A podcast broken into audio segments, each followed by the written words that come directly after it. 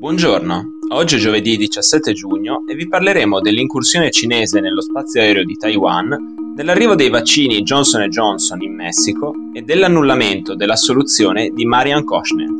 Questa è la nostra visione del mondo in 4 minuti. 28 aerei cinesi, tra cui caccia e bombardieri con capacità nucleare, sono entrati nella zona di identificazione della difesa aerea di Taiwan, lo spazio aereo controllato dall'isola. Si tratta della più grande incursione segnalata fino ad oggi. Alla domanda se l'attività militare fosse legata al comunicato del C7 che chiedeva stabilità nello stretto di Taiwan, Ma Xiaoguang, portavoce dell'ufficio cinese per gli affari di Taiwan, ha risposto che la colpa delle tensioni è del governo di Taipei, che starebbe lavorando con paesi stranieri per raggiungere l'indipendenza formale.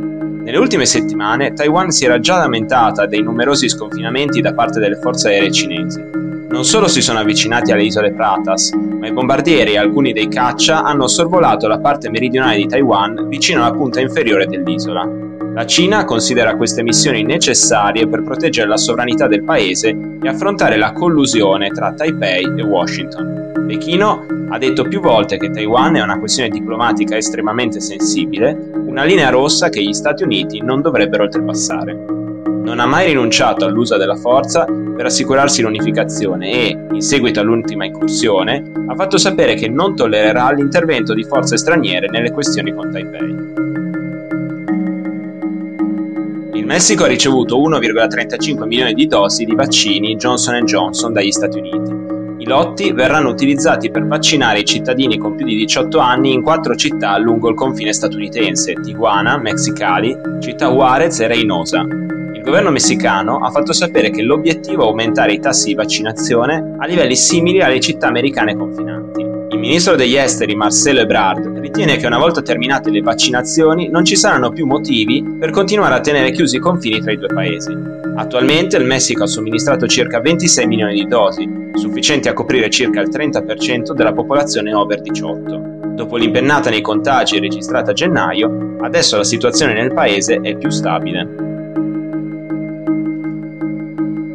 Corte Suprema slovacca ha annullato la soluzione di Marian Košne, l'imprenditore accusato di aver ordinato l'omicidio del giornalista Jan Kušak e della fidanzata Martina Kushnirova. I due giovani sono stati uccisi il 22 febbraio 2018 nella loro casa a Velka Maka, una località dell'ovest della Slovacchia, poco lontana dalla capitale Bratislava.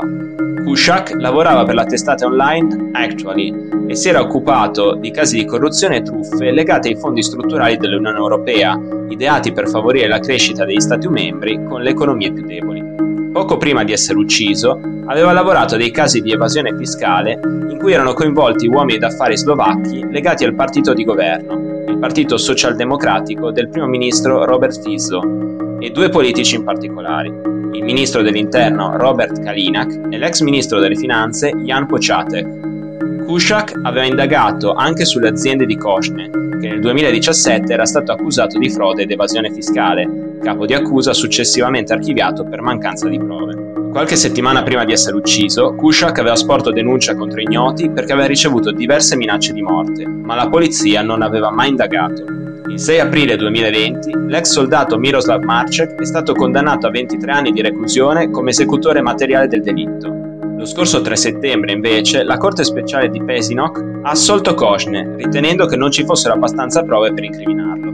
La Corte aveva assolto anche Alena Sasova, una sua assistente che l'accusa riteneva coinvolta nell'organizzazione dell'omicidio. Adesso la Corte Suprema ha accolto il ricorso presentato dai procuratori perché ha ritenuto che la Corte di Peshinok non abbia tenuto conto di tutte le prove raccolte.